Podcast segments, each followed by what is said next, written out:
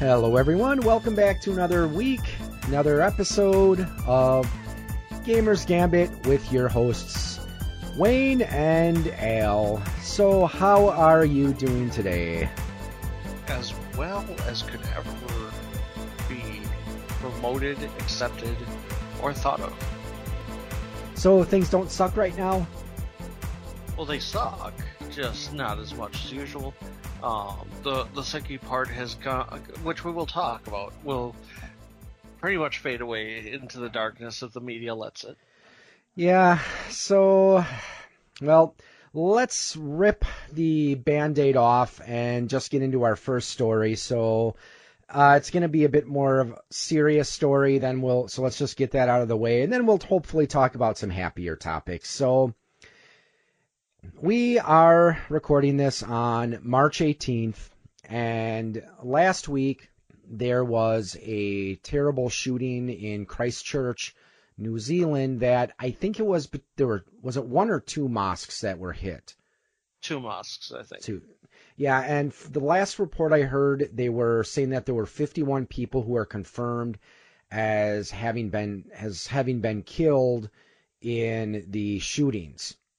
Now, of course, anytime that there's shootings, of course, there there's certain political issues. We're not really going to get into all those with like, you know, guns and things like that. So you might wonder, why are we talking about this on a show where we usually focus about video games and current events in the video game industry?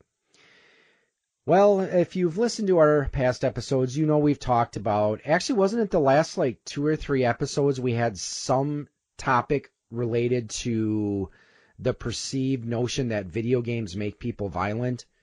Yeah, it's becoming a it's becoming an ongoing theme apparently.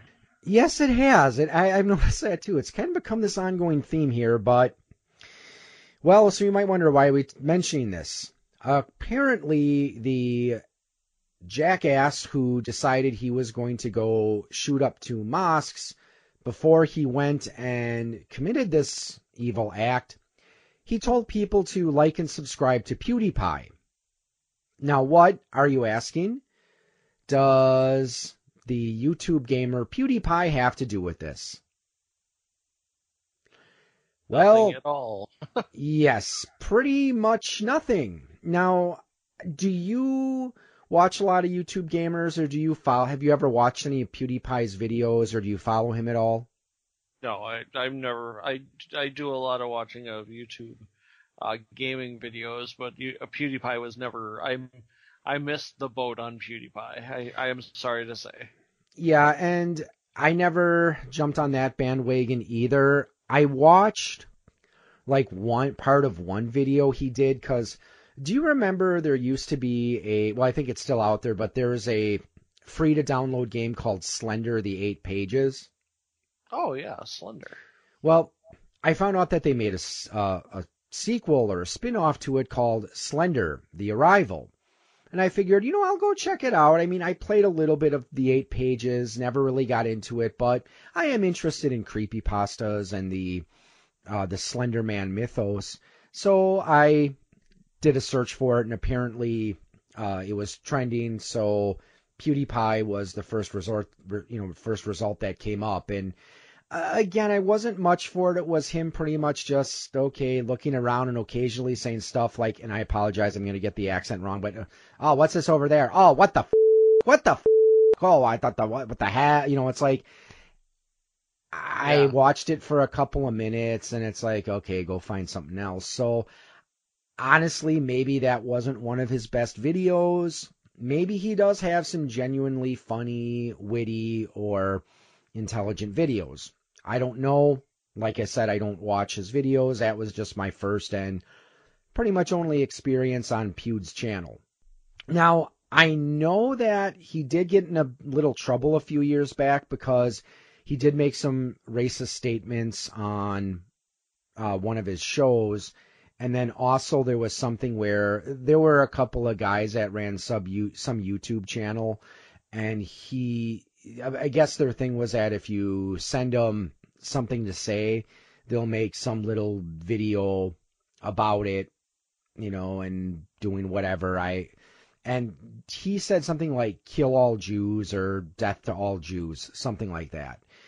And you know they did it, and his, of course, he did his you know apologies and stuff like that. But his reply was, "I didn't think they'd actually really do it," and you know, of course, that controversy eventually it, it blowed over, and I think he may have had a few other situations where he made controversial or you know statements that could have been taken out of context could make him sound like you know a, a racist or a bigot. Um, those are the only two that come to mind for me.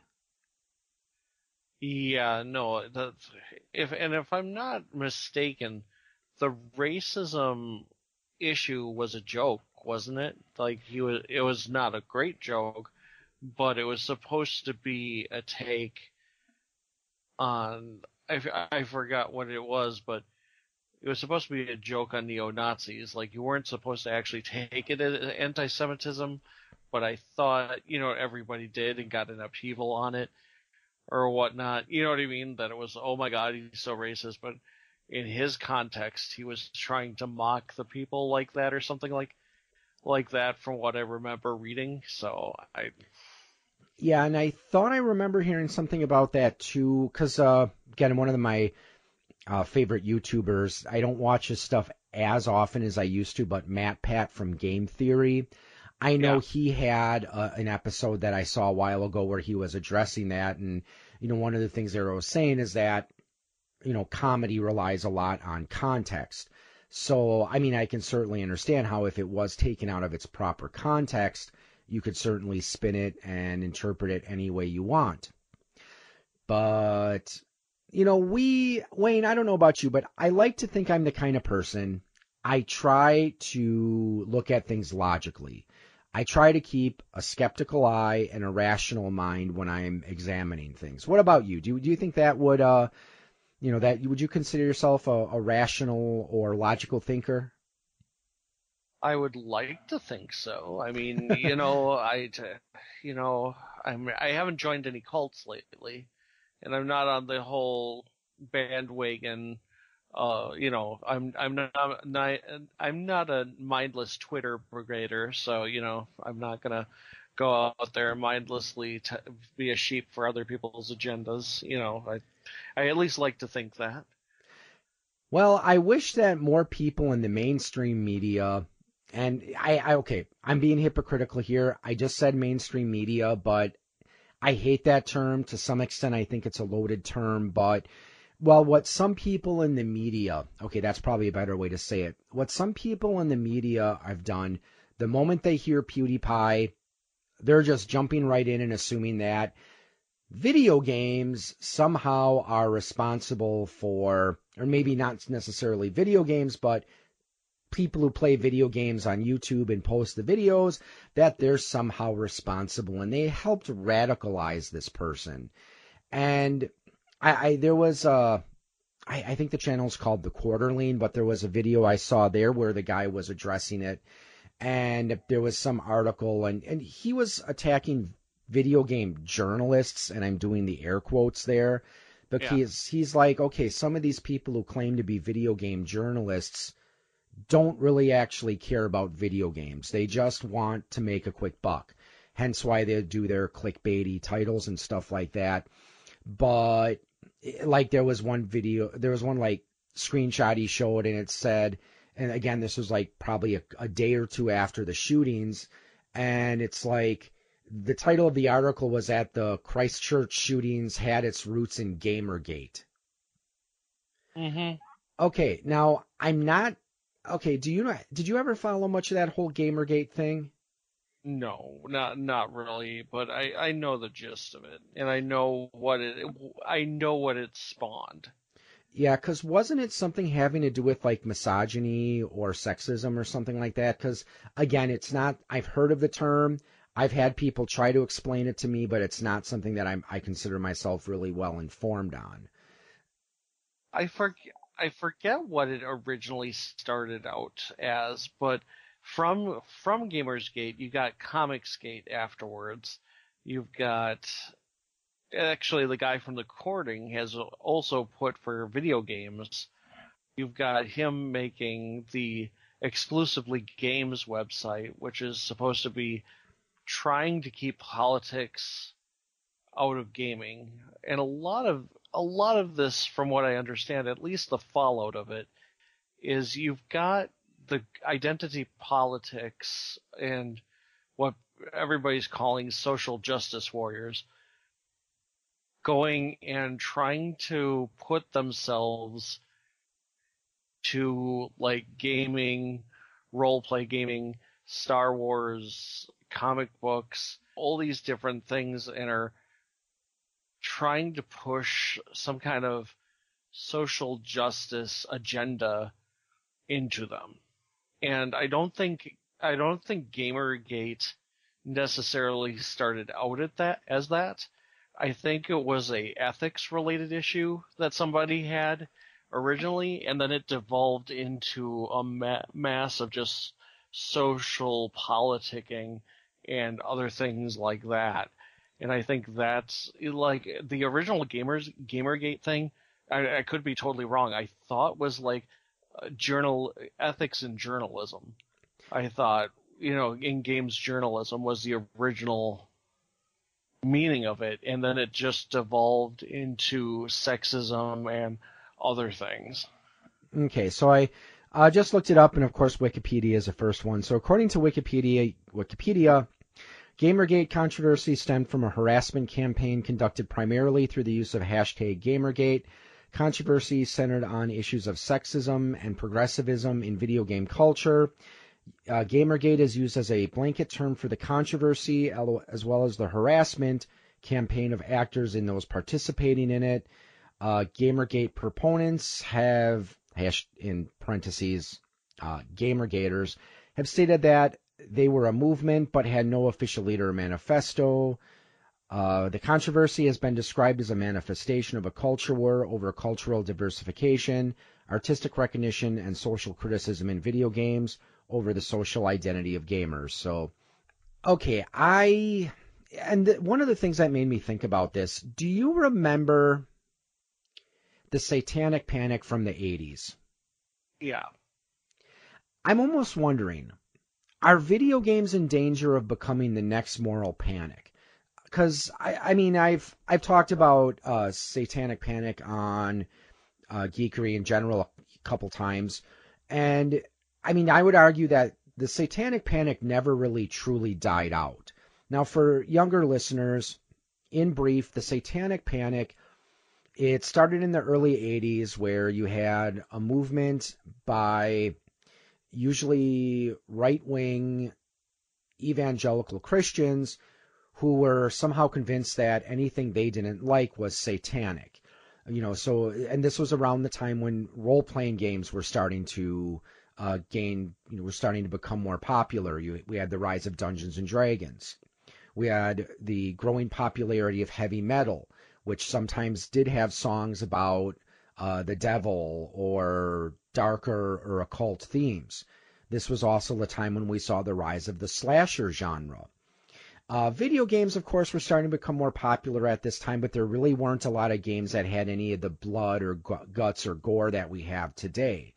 So uh, essentially, and it was just nuts. I mean, you had, and I don't know if we really want to get too too deep into it, but you know, if you are, you know, interested in that particular aspect of uh, geek culture and history, you know, go look up the Satanic Panic. And that's what I'm wondering. Do you think that it's possible that video games, since we have had this emphasis lately on whether video games make people violent and you know which of course as we've discussed his studies have shown that no people who play violent video games aren't any more likely to go commit violent crimes than anyone else do you think there may become another there may come a day when it, when video games are the next moral panic or would you say that that particular pa- moral panic has actually been been around for a while it's already been around for a while. I would I would hesitantly say that it's not video games that are going to become the next panic because it's as we discussed in another podcast it's just an easy out at this point. It's the most tactile most easily reached conclusion you can get to. The the new panic i really do think is the far left versus the far right at this point. And the and the the war technically over where some of these things stand. I, want to say in geekdom. I don't know if it's gone past geekdom now. Like we were saying, the you know sci-fi movies, uh, role-playing games, video games. St- you know, Star Wars is just one of them, but you know what I mean. Anime now even has been getting getting it as well um, lately. Uh, it's a thing where it's turned from a panic of I don't I want to say instead of like a religious panic, you know, and violence, it's becoming kind of a cultural panic of people people's identity and people's political leanings versus each other and, what people want in in their cult, you know, in their escapisms and stuff like that versus, you know, people who want to push their ideals in there. And like what's funny is the guy who did this, I was watching and I think I sent a link link to the YouTube of this guy expressly saying he had read the manifesto and trying to get the right and left to be attacking each other is exactly the reason he screamed out, you know, or he said, subscribe to PewDiePie before live streaming this entire thing. In his manifesto, he explains exactly what he was trying to do. And the, and again, mainstream media, as you said, is falling right for it and doing exactly what he wants. Where any other time, they would go screw you, technically. They would say what he wanted, but they wouldn't fall into that trap. In this case, they're doing exactly what the terrorist, in this case, you know, again, I'll call him a terrorist because he killed people and, you know, oh, he is, just yeah. for, just for fear and division. You know what I mean? But the mainstream media, Fox News, CNN, these guys, they're all just falling for the rhetoric that he wants to spread. And that's the really that's the really sad part of this. Yeah, because you did send me a video. The channel I think was called Timcast, and he did make a point. Yeah, and I think you you're in agreement here. Where again, it's not. I mean, I well, first to go back, yeah, I think you are right. Where it's not as much a religious panic uh, with video games and violence. It's more of it's becoming more of a political or social panic than a than a religious one. But yeah, the the video you link that you sent me, because I, I, I think the guy did make a good point. How again, yeah, the media is pretty much playing what he wants, but and and again, I've heard him, I've heard people say that most people you meet on a day to day basis are not strongly to the left or strongly to the right. They're yeah. somewhere in between. So, like some of my friends who are libertarians, um, they, you know, they're the, one of the memes that gets passed around is uh, it'll show, you know, the left calls me a Republican, the right calls me a Democrat. The truth is, I just want to smoke pot, own a gun, and go to my gay friend's wedding. And exactly. So, uh, you know, again, you so you might have people who, okay, yeah, they maybe they agree with the liberal point of view on some things, but there's some things they agree with the conservatives on. Um, mm-hmm. And mo- so, yeah, that's where most people you meet in your day to day life are probably going to fall somewhere on that spectrum. And and I think the the guy who was saying this too, where the problem is people terrorists like the person who did this shooting, they use they try to use it as a recruiting tool, where they're trying to. It's kind of like how politicians always try how they try to go for the undecided voters where they're trying to sway them over to their side, even though they might only agree with that politician on a couple of issues. But before we move on to the next story, can I end this story with at least one story, related story that is hopefully going to bring you guys, hopefully going to bring you up a little bit? Please do. There was a start news article I saw the other day. There is a Jewish group in, I think it was somewhere in Pennsylvania. They are raising money to help the victims of the the shootings there so I I wish the media, I hope the media does start to f- focus more on stories of that. You know, how you know people who do belong to different religions even if those religions sometimes are at odds that they can still try to help out you know other people so i thought that was a good story and i really hope that we see more stories about that. And but anyways, moving on. So this next story is has to do with Nintendo and mon- microtransactions. Uh, there were a couple articles I read, and I don't know if you had a chance to take a look at them, but uh, they were talking about Nintendo and its monetization strategy for their mobile games. So it sounds like they're going to ask their mobile partners to try to either de emphasize microtransactions and in app purchases or at least reduce the cost of them. So, what is what is your opinion on that? Do you think that's the right way to go? Do you think that's you know, okay, kind of interesting but not really that important or do you think that that particular move by Nintendo is not important at all? I think in a way, it's a very important move in the current climate of gaming.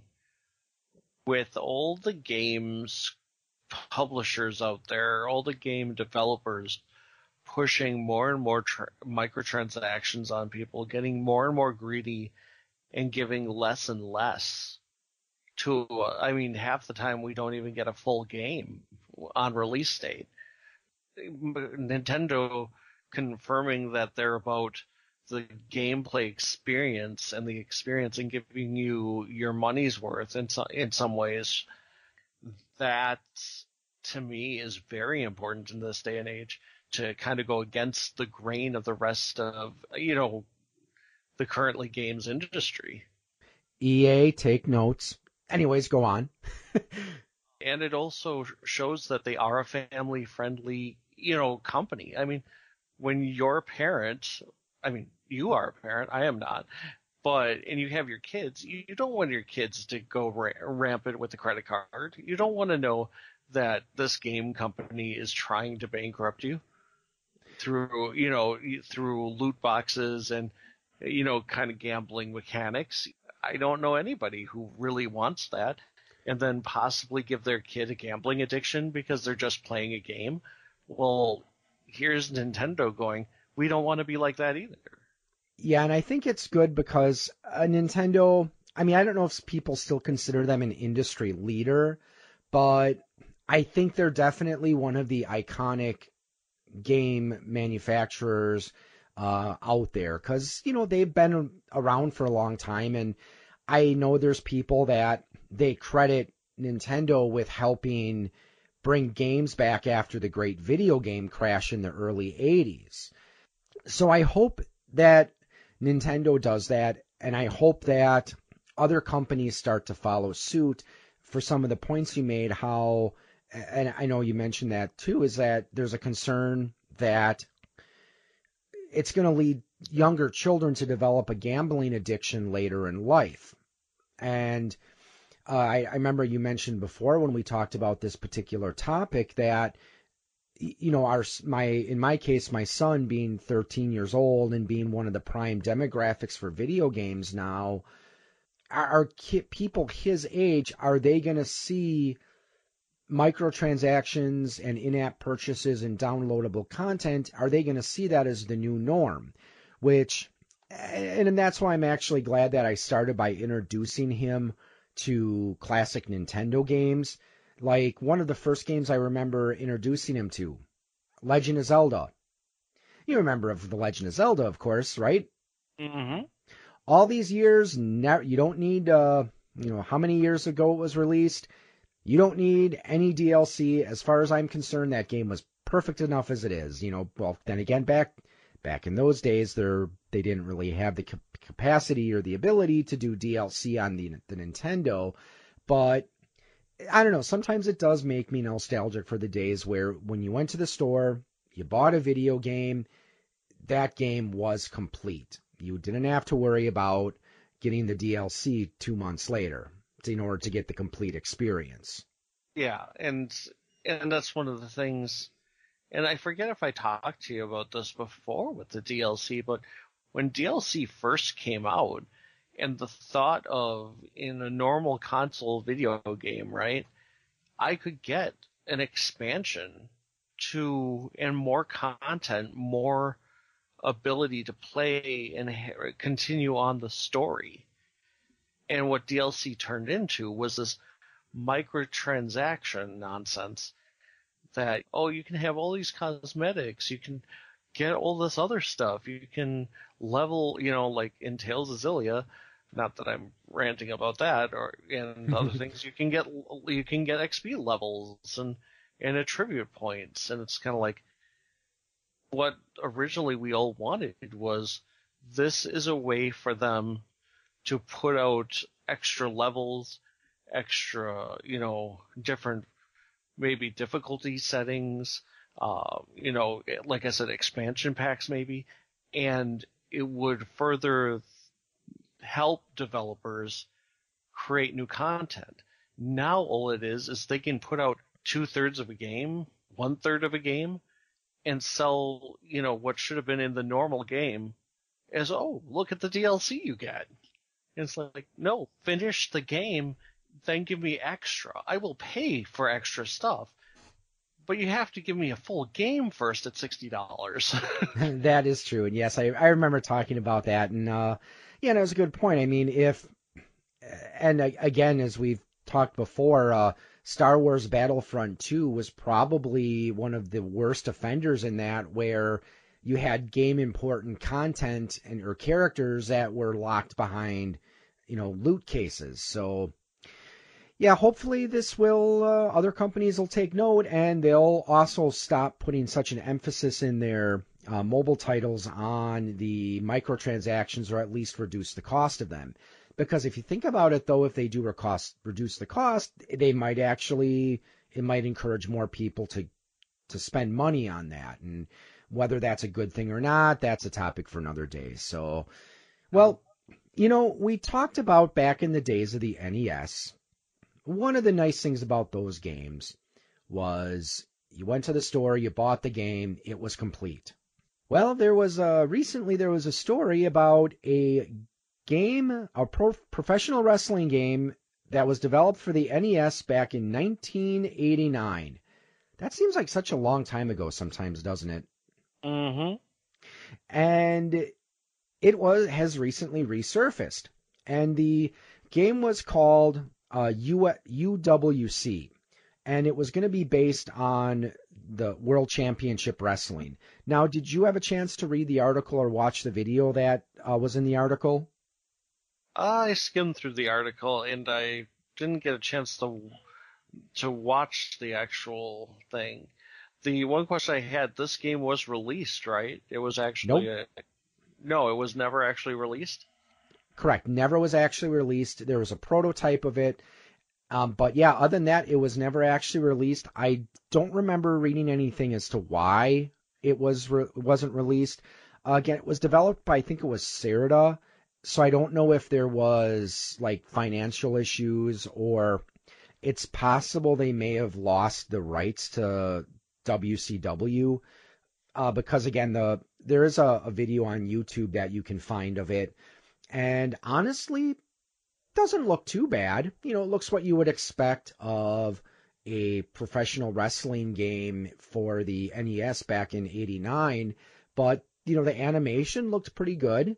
Uh, the I remember seeing some of the characters there, like Road Warrior Hawk, Road Warrior Animal, uh, Ric Flair, Lex Luger, and Bobby Eaton for some reason, but I I I don't know. I think he he was a little bit more uh, renowned back in the 80s. So, but fortunately, it seems like the person who has it, they, they are have announced that they are going to do a ROM dump and they are going to try to preserve it. So it's not going to be like this person is going to, you know, keep this, you know, keep a copy of this game and, you know, no one else is ever going to get to play it. So I don't know if, uh, I don't know if there's ever if it's ever going to actually be released to the general public.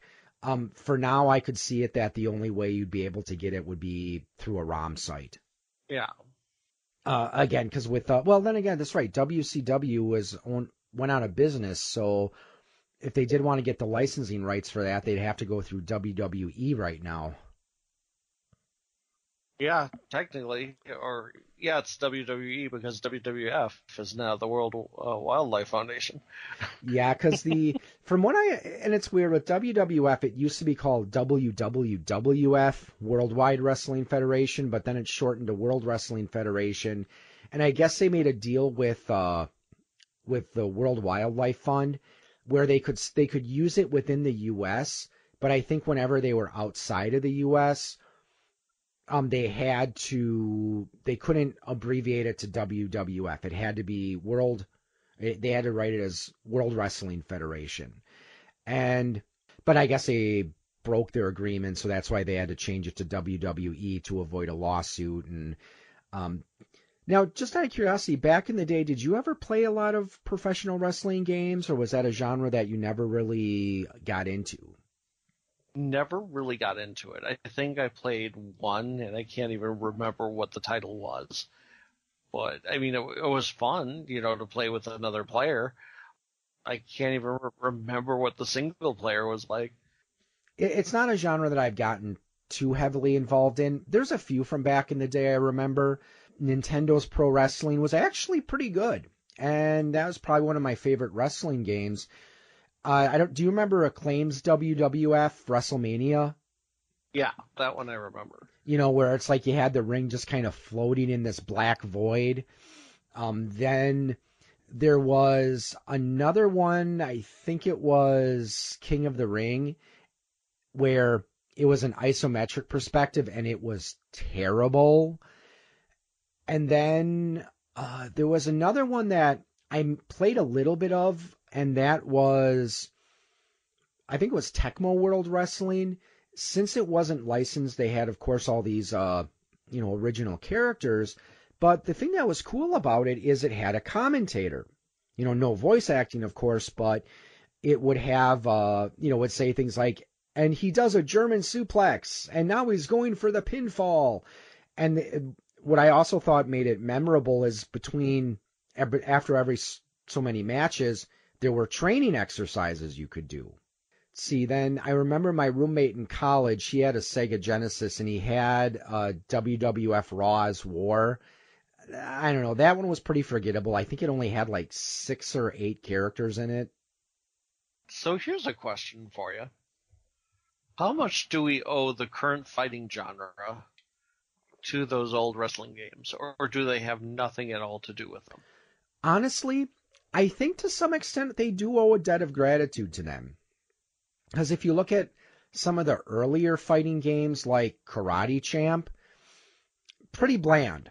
You had two guys with the same moves, and that was it. But if you look at, well, just just use Nintendo's Pro Wrestling as an example, yeah. the characters, now, as far as I know, they didn't have any differences in like strength or speed or, or anything like that, but they did have unique moves. Uh, like they had a fighter Hayabusa who had his back brain kick, and then you had Starman who had his flying elbow smash and his somersault kick. There was King Slender who did I, I think this was the backbreaker. Uh, some Korean guy who had a karate chop, and I think he had an, another one as well. So I think it. I'm wondering if some of the street fighting games did take influence from that, where it's like you know, we don't have to have two generic characters. We can have characters with their own unique moves. So, just my two cents, I guess. Yeah, no, and that and that's what I was wondering is because kung fu and some of those old ones, you know, it just didn't necessarily have the same things, but there were complex controls I thought with some of the wrestling games, but off the top of my head, I just couldn't remember. I haven't played. Oh yes, and then one of the worst wrestling games, and just one of the worst games I've ever played. Period. And I actually did an episode on it uh, a while ago and have a video of it on YouTube. Did you ever play Data East's Tag Team Wrestling? I don't think so. It's horrendous because, okay, one of the the pro Nintendo's Pro Wrestling it wasn't that bad as far as control go. You basically walked up to your opponent, and if you didn't punch or kick, you would it would automatically get you in you know a lock like you see in wrestling, and then uh, you would press a, a direction on the controller and either the A or B button, and it would initiate a move. Um, the also you had to be careful because two of them, I think the pile driver and the brain buster, you couldn't do right away. If you like, I know the pile driver, if you tried to do it too early in the match, your wrestler would just kind of look up like he was straining and he couldn't do it. And I know the brain buster, not only did it have that same, you know, strained look on his face, but your opponent could actually reverse it and brain buster you instead. Tag team wrestling. There were two teams, the Ricky fighters and the strong bads. And yes, if any of you out there, if you ever were a fan of Homestar Runner, that's where the character strong bad came from. But the reason it was so awkward is when you okay, you moved into close to your opponent and you had to press a button to grapple with them. And then there was this like menu you had to flip through to choose what move you wanted to do. About the only thing that I can think that was revolutionary about that game was when you went outside the ring, there was like a chair or a water bucket or something you could use to pick up and attack your opponent with. Very, very much like real wrestling. Yeah, that's about the only, as I said, that's about the only innovative feature in that game. Other than that, it's pretty much it's very forgettable, and I do not recommend playing it unless you are a fan of really bad games. but speaking of games that are not bad games, this month is the 25th anniversary of the release of Super Metroid. Now, have you played uh, Super Metroid? Is that a game that you were a big fan of back in the day? I was. I didn't own it, but a friend of mine did, and it was very, very enjoyable to go from Metroid to you know better graphics, bigger you know world so much, and just some of the new different mechanics as well. It was kind of like more the same, but different in ways of discovery yeah, they they took everything you liked about Metroid and they kicked it up a notch, as Emeril Lagasse would say. But yeah, you're you're right. It was a fun game. I mean, it made you feel like a, a rat in a maze. Uh, at least the second one was nice because it had a map. But yeah, the first one, unless you had, you know, the Nintendo Power that had the map in, or I remember you used to have it. I'm not, don't know if you still do or not. But remember in the earlier Nintendo systems, it came with that strategy book? Yep. Do you still have your copy of that? No. Uh, I picked one up at the, a used video game store a couple years ago. It wasn't in very good condition, but I got it more for the nostalgic value. But what was nice about it, it gave you complete walkthroughs for Zelda, Legend of Zelda, uh, Goonies 2, and I'm pretty sure Metroid was what gave you a full walkthrough of that as well uh, also gave you a full walkthrough of Super Mario Brothers. So, mm-hmm. uh, yeah, I I recommend picking it up if you ever see it. it. It's kind of a fun little book to just page through. That was that was the black one, right? The, correct. With Robbie the robot in the front. Yep. So they had a yes, that is correct, and uh, it had like a few. It's, it said it gave you a in-depth walkthrough of a few uh, games, and then it gave you uh, a little bit of information about a few others. And I, as I recall in the back, there was just some like sections where it just gave brief snippets of some other games that were going to be released at or were going to be released soon uh, for the time. But I don't know, yeah, because uh, I enjoyed Su- M- Metroid. I didn't play much of Super Metroid back in the day. We did pick it up for the Wii U Virtual Console, and my son actually really enjoyed that game. Uh, the only other game we've played beyond that was, I think it was Metroid Fusion. Mm-hmm, For the Game Boy Advance. Yes. Uh, again, we picked that up for the on the virtual store as well. Now, have you played any of the Metroids past the uh, the 2D era? Yeah, I play. I played um, Metroid Prime. I played the remake on the 3DS of the Metroid 2, Return of Samus. Else? I missed the Metroid on was it the Wii that um, the people from Dead or Alive did. Um, I can't remember. Ninja Gaiden. Those guys did a, a Metroid, and that didn't turn out well, but it had some interesting story. Yeah, and from what I understand, the franchise they don't have any plans to uh, do anything else with it for the time being. Uh, a friend of mine said it's because the at least the reason he heard is that the guy who created the series, you know, it was his baby, and he passed away several years ago. So out of respect, it's like they just couldn't find, they just couldn't motivate themselves to improve upon his work. So that's just what I heard anyway. Now Metroid, now Metroid Prime Four, I believe, was announced, and they scrapped the entire thing and started over from scratch, which will be out for a Switch. Now, of course, whenever we talk about Metroid, there's another game series that start that usually gets that people usually talk about whenever they talk about Metroid. You know what I'm thinking about, right? Could it be? Could it be Zelda? No, no, we've already gone over Zelda today. What what else could it be? Does Uh, it some- have to be? Does it have to be a Nintendo game? Well, it- this this franchise started on the Nintendo, um, but it really took off after the, you know, the NES. And there was some game, I think it was called like the PlayStation, uh, that really I think got people reinterested in this particular series. Something with vampires and some guy who has a thing for whips. Oh, do, do you mean that that um? Was it? Uh, didn't it have something to do with music and you know and vampires dancing all Yes. night? Persona Four, dancing all night. No, um, uh, Yes. Oh, Castlevania Symphony of the Night, the best Castlevania game ever. Yeah, and I know people would often because when when Castlevania Symphony of the Night came out, uh, they people started drawing those comparisons to Metroid, which is fair because you think about it, the original, the the original uh, Nintendo, the original Castlevania games, or well, that's not a good way to say it. The earlier Castlevania games were mostly linear, uh, the only exception being Simon's Quest. But yeah, it, people started to call that particular style either Metroidvania or Castleroid. So I don't know. I personally like Metroidvania. I think that has a better ring to it. Yeah, Metroidvania, yeah, definitely. And you know, it's it's so weird to think of would if you think about just having Metroid, would you ever have thought that Castlevania would have made a good fit into a game like that?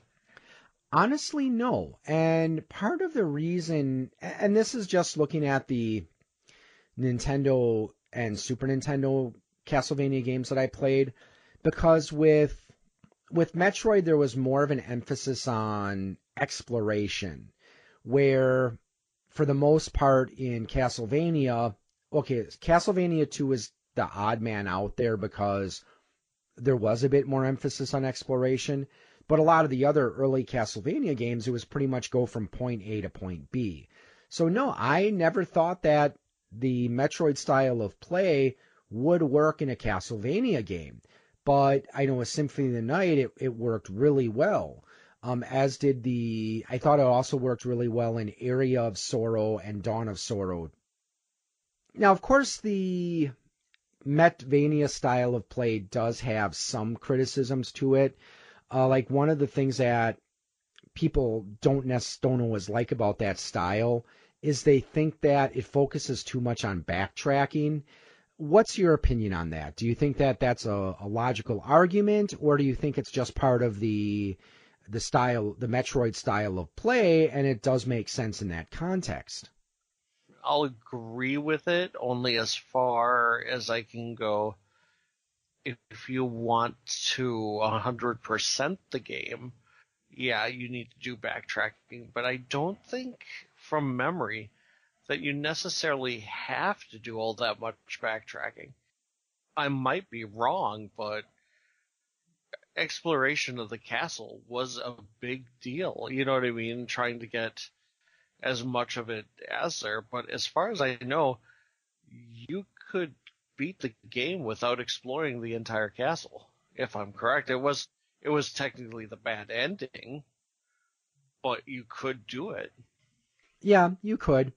But the thing that I like about it is, I mean, I like the way that it it it makes you think, okay, wait a second. If I'm stuck in an area, maybe I do need to go to some other place to uh, to progress the quest.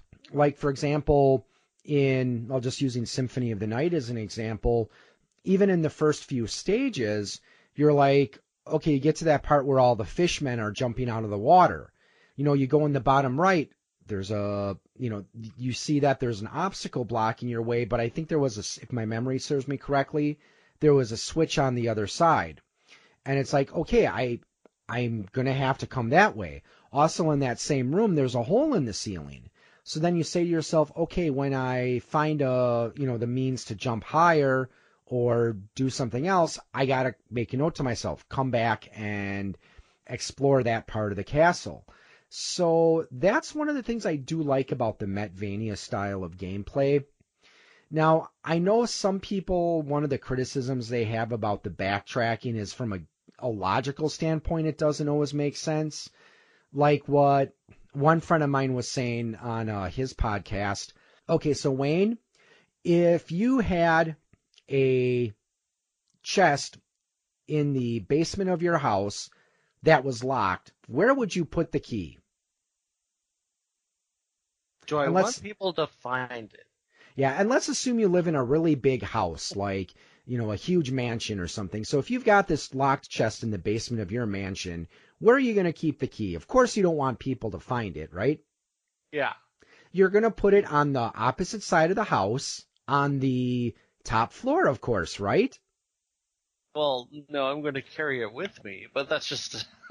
well, assuming you had to leave the key somewhere. But no, he was joking about how, like, uh, you know, okay, so you're going to put the key on the other side of the house on the top floor, but in order to get to that key, you have to unlock a door.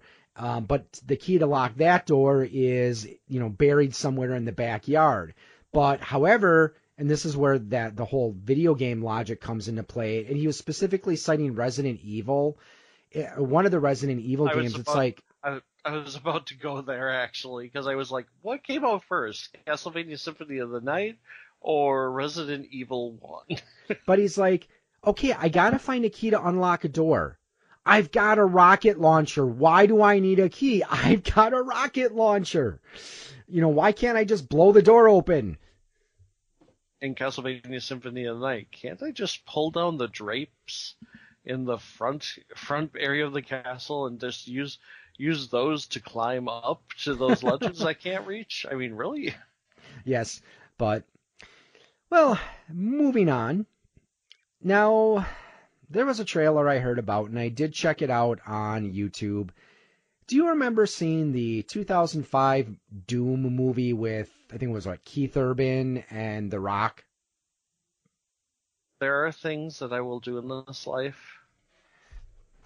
Putting myself under the strain of watching bad video game movies is not one of them. yes, and there is a there is a trailer out there. The new Doom movie is called Doom Annihilation. And it's going to be direct to video. So that means I I don't have high hopes for it already. Now, I did see the first Doom movie and it wasn't as bad as I thought it was going to be, but then again, I went into that movie with only a, a very casual interest and familiarity with the the Doom franchise. It had a few moments that were a bit cheesy, but they had a few that were pretty cool. I remember near the end when the two main characters were fighting, uh, there was a remix of the first Doom music stage, or the mm-hmm. there was a remix of the music of the first stage of the the original Doom. So I thought that was that was cool. And then there was like a first person segment, which eh, a little cheesy, but I I could live with it. So when you saw the trailer for the new Doom movie, what is your opinion on it? That it was bad it did look bad straight up to the end. The other thing was it didn't look like Doom. I mean, it was it, Doom's kind of dark and whatnot, and this didn't seem, I don't know, as kind of like, I don't know. I thought something was off with it. That's the reason why I was like, I think I'm going to stay away from this. Yeah, and and I guess it's because a lot of times in Doom we're used to like you know rooms with uh, pits of acid for some reason, and then also you know like blood stained walls and things like that. Now there was one line in the trailer that I'm not sure if this is good or bad because one of the complaints people had about the original Doom movie now, okay, what's the premise of Doom? As far as I know, they are studying artifacts and they open a gate to hell and uh, initiate a um, demonic invasion on Mars. Right. It was about demons from hell coming to invade us, except they're coming through a gate from one of the moons of Mars. But in the original Doom movie, they they they got rid of the whole demons and supernatural aspect of it. Instead, there was like some sort of virus that was causing people to mutate and become the demons and the monsters and stuff like that. So that was one of the big complaints I know people had about that movie.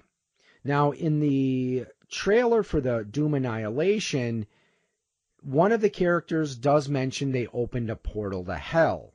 Now, I'm wondering are they meaning that literal or figurative? If they're smart, and I have a feeling this is the route they're taking, they are going to consider it a literal portal to hell, so that they are going back to the whole demons and devils and supernatural you know roots of the original Doom franchise. So if that's the case, I think that's a smart move. But it sounds like you're still not interested in seeing this particular movie. No, I mean, I've heard, at least I thought I saw something on the internet saying that id Software is staying as far away from the production as possible. There's been some rumors that the Doom guy is actually a Doom girl, and. yeah, that's the impression I've gotten too, because it seems that the main protagonist is female. Now, that's not necessarily a, a deal breaker for me. I can understand how some people are upset because the protagonist of Doom has always been a male. So I don't know what to think of them if that is the case. I don't know what to think of them having the protagonist be a female. Again, since I'm not emotionally invested in the Doom franchise, it doesn't really make much of a difference to me one way or the other and this might be a topic for a different uh, discussion, but I, I know that's one of the things that can really divide a fan base is when that they when a com- when a, a studio adapts or redoes a you know a video game or a movie or a comic book and they totally change the one of the characters. Like uh, one example I can think of off the top of my head is the re, the new Fantastic Four movie they made, where they made Johnny Storm black. Which in that case I can kind of see how people would be upset because, while it is possible they could certainly be adopted brother and sister, my impression from the comic books has always been that Johnny and Sue Storm were biological. Yeah. Um, I mean, I haven't seen that movie, so I can't say if it to- if it totally killed the movie or not. But See, for for for me, I mean, Doom Guy is even more iconic than Duke Nukem, in my opinion. He is the badass guy, and in a way, since I don't know if he ever takes off his helmet to reveal what he looks like, you know, we don't really know if he's um, a guy or a girl, but you know that. I guess he's the epitome of badassery. you know, badasser. You know what I mean? And well, that's not to say a woman can't do that. It's just, it's one of those things where it flips it on its head and does it do it for good purposes? You know what I mean? Once, if they have the reveal there, is that necessarily a good reveal or will it kind of be like throughout the movie and then you're just like, eh, alright. I think they did show the in at least the only Doom game I've played is the shareware version, and I'm pretty Mhm. sure in that one they did the the face that you had of your character at the bottom of the screen was male. So Yeah. But this brings us to our opinion section. Overall, video game movies rarely, if ever, get well. I wouldn't. Say, I won't say if ever, but it's not unusual for video game based movies to get a lot of negative reviews. So this leads to a question. Why what is it about video game movies? Why do they usually suck or why do they usually get very bad reviews? Now, you would think that some video games out there have, you know, a lovable cast of characters or they've just got interesting or compelling characters in them. Why can't Hollywood translate that into a movie? So, what are your opinions on that? Why do you think video game movies usually suck? I'll say it in two words artistic vision. I think that the directors decide that they have to have their own spin on it or they have to make it their own and go farther away from the source material than is needed. I mean, look at let's just take two video game well one video game movie and then one video game director because i don't so there's super mario brothers right? Yeah. taking a look at the stars of super mario brothers.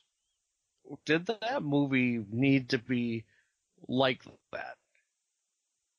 Was there any reason why you couldn't have made super mario brothers with the story that was already there versus trying to make it more realistic or coming up with this crazy, you know, evolution dinosaur type weird thing that they decided to do.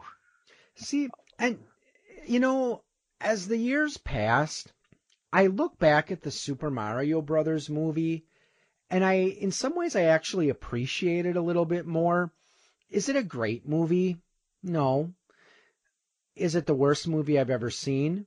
No, but and I guess in the case, this is where I think sometimes the video game movies fail. I do agree that sometimes it is the artistic vision, where the directors are trying to they're trying to make the story their own. Now, I don't think that all video games are necessarily suited for uh, development as movies, and that's why I'm surprised that Super Mario Brothers did because at the time uh, now, what year was it released? Uh, let me check. But 1993, maybe, okay, or was it earlier than that?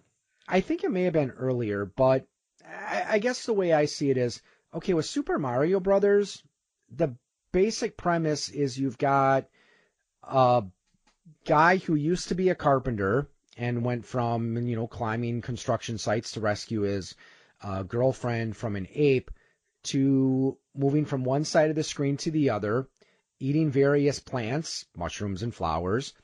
At least I assume that he eats them.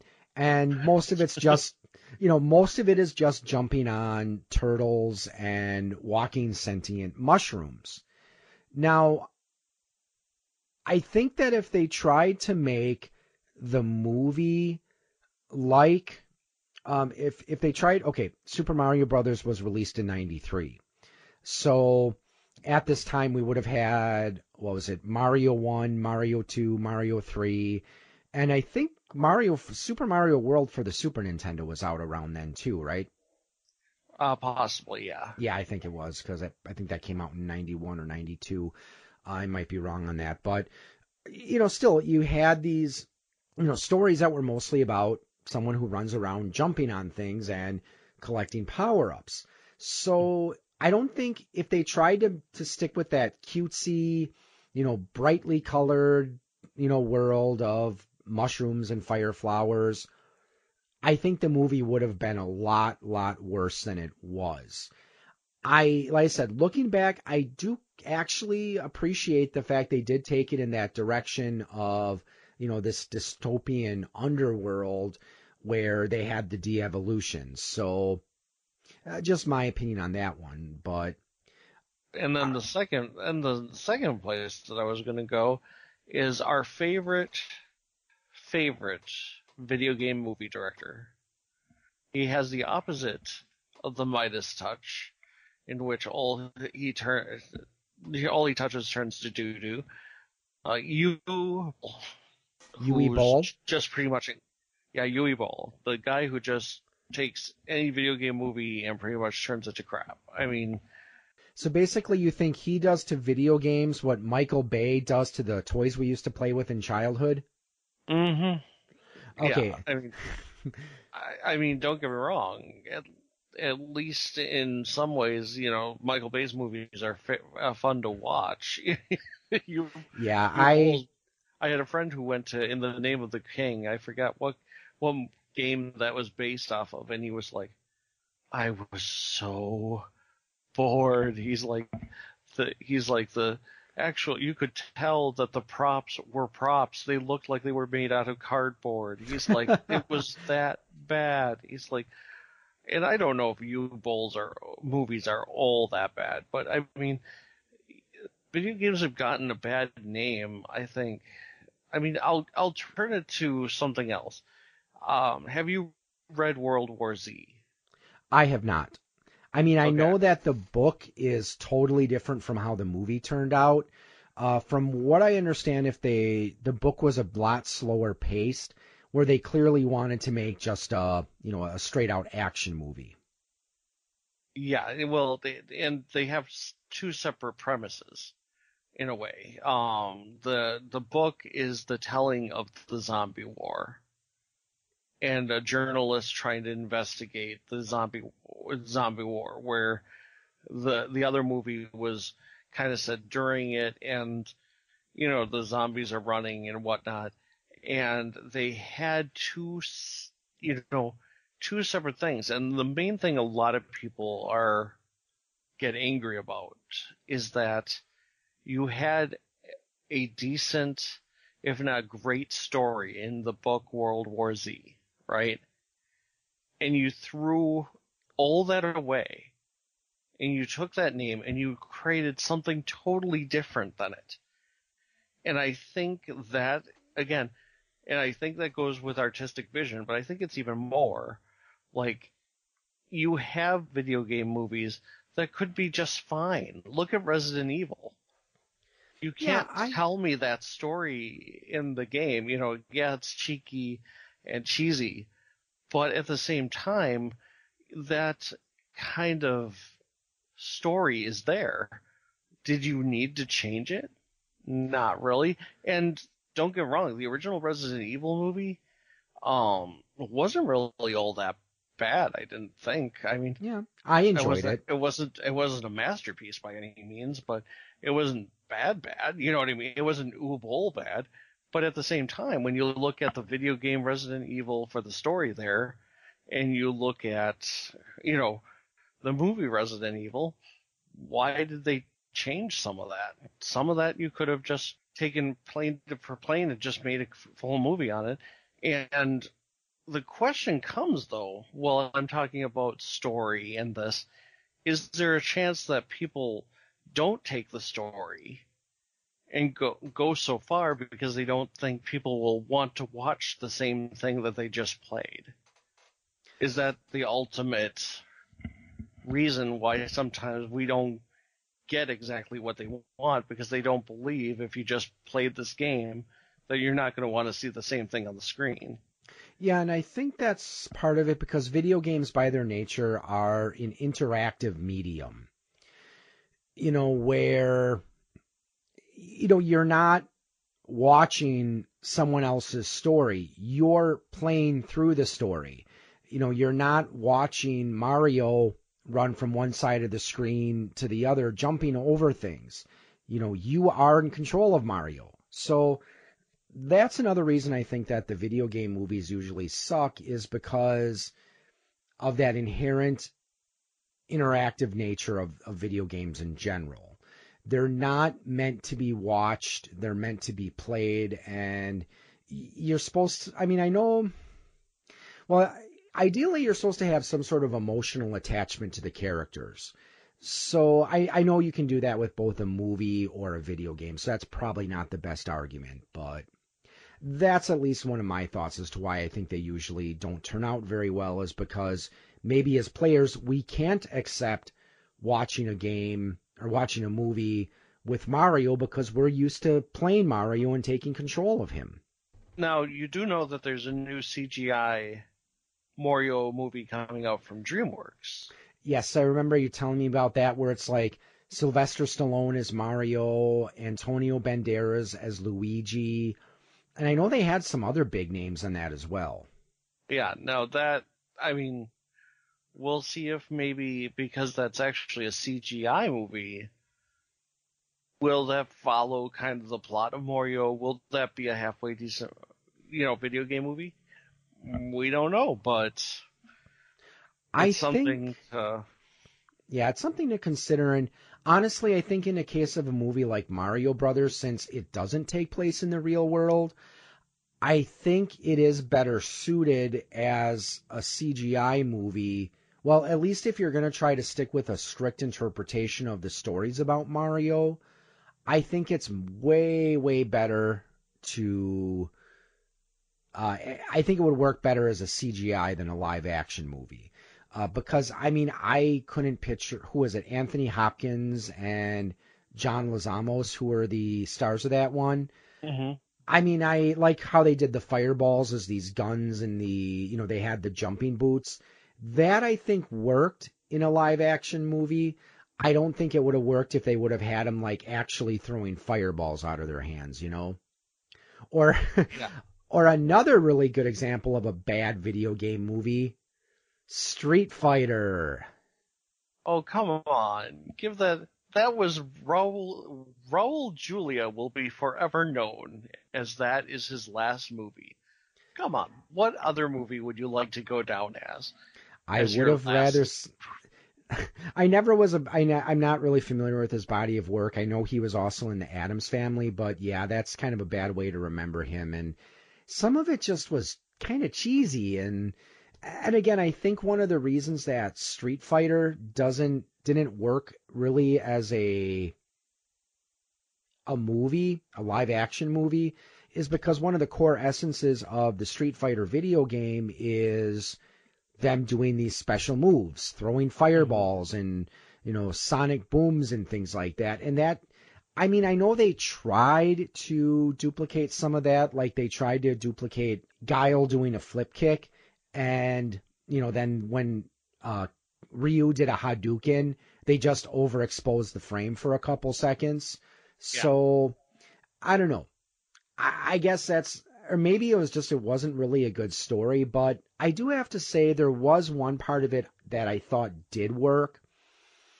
And that's how I, I don't know if you remember the speech that Guile was given when you know they were told that okay they were just going to pay the ransom to Bison and then you know go home and he's like yes he might do this again to an I don't remember exactly how it you know how he put it but it's like maybe next time he'll ask for $20 billion instead of $10 billion.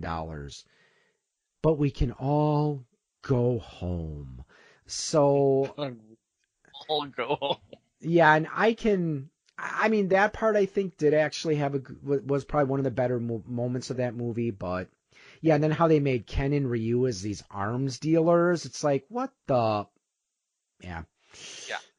It you don't have to convince me on that.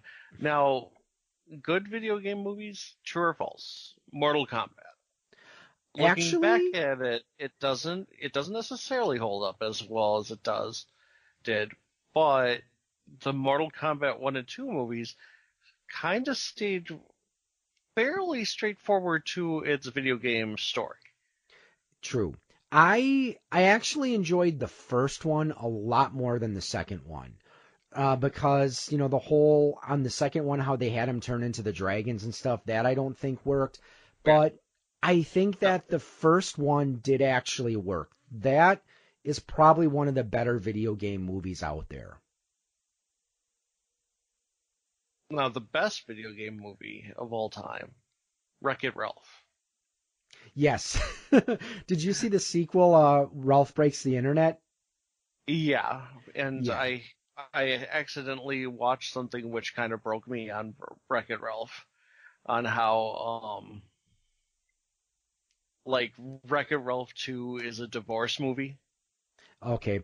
Yeah, the I know it's oh go ahead. based on based on you know the woman you know the man is too needy and the woman just wants to go away and be independent and do what she wants to do. Yeah. and you know and all that. And after i did i think it was clownfish tv i was watching and it was just like it just kind of broke the actual wreck it ralph 2 for me when i'm like oh Well, I do have to say, I did like the last part, the ending of Wreck It Ralph 2, how they're doing the race, and uh, one of the guys was asking the uh, Fix It Felix and uh, his wife how they're such good parents.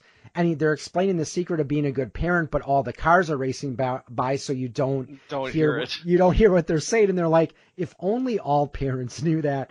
But yeah, the first Wreck It Ralph was I, I loved it, especially they had the bad guys support group, and you know they had Zangief in there, who's not actually really a villain in my opinion, but you know he's like just because you are a bad guy does not mean you are a bad, Bad guy. guy.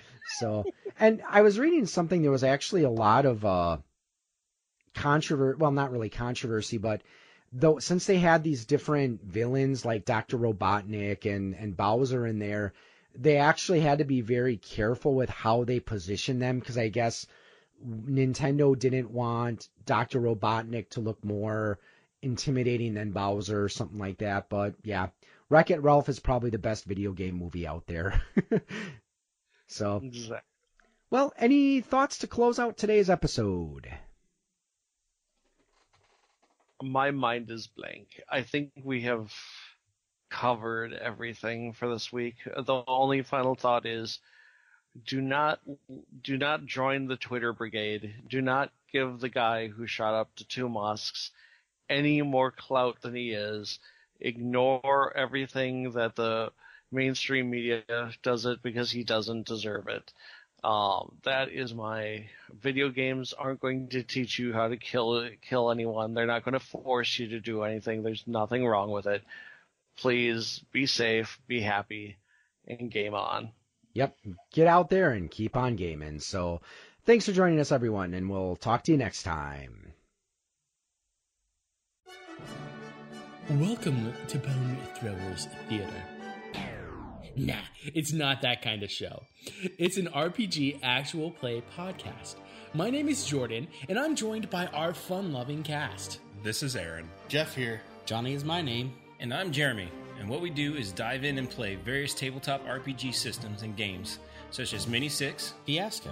InSpectres. Monster of the Week. Fate, and more. But no matter the rule set or setting, some pretty intense storytelling hits the fan. So whether you like epic fantasy adventure, Comedy, Sci fi, Horror, or just horrifically bad puns. We've got something to feast your imagination on. listen to our full episodes and more at bonethrowerstheater.com. And may the bones fall ever in your favor.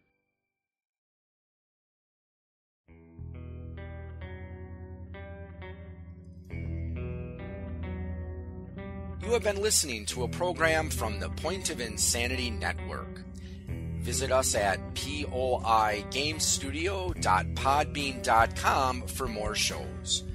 Follow us on Facebook and follow us on Twitter at POI Game Studio.